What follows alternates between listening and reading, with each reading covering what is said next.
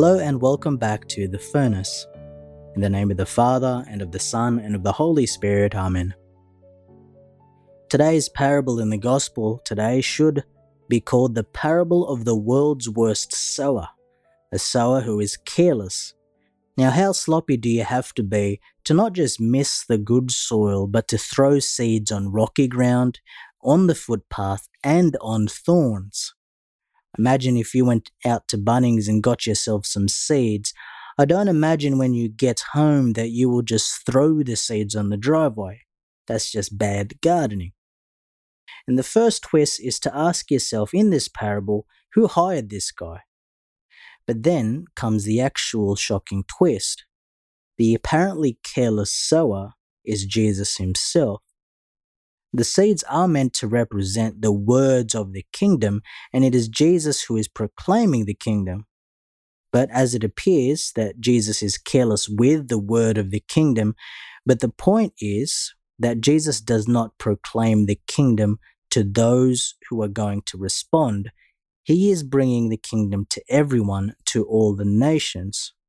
For the crux of Jesus' parable is this the parables are not really words about the kingdom as they are, or as it is, but they are words that reflect what Jesus is going to do to bring about the kingdom. The reason why he's throwing seeds everywhere, even on rocky ground or among thorns, is because it is going to point to the cross.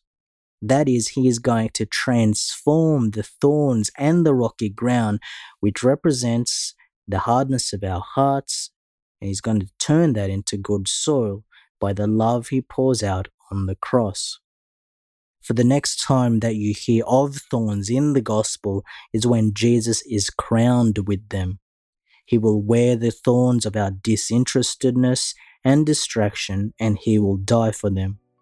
And that is why the passion, death, and resurrection is the place where he will transform the bad soil, the thorns, and the rocky ground into good soil. Let us pray. Look upon us, O God, Creator and ruler of all things, that we may feel the workings of your mercy. Grant that we may serve you with all our heart. Through our Lord Jesus Christ, your Son, who lives and reigns with you in the unity of the Holy Spirit, God forever and ever. Amen.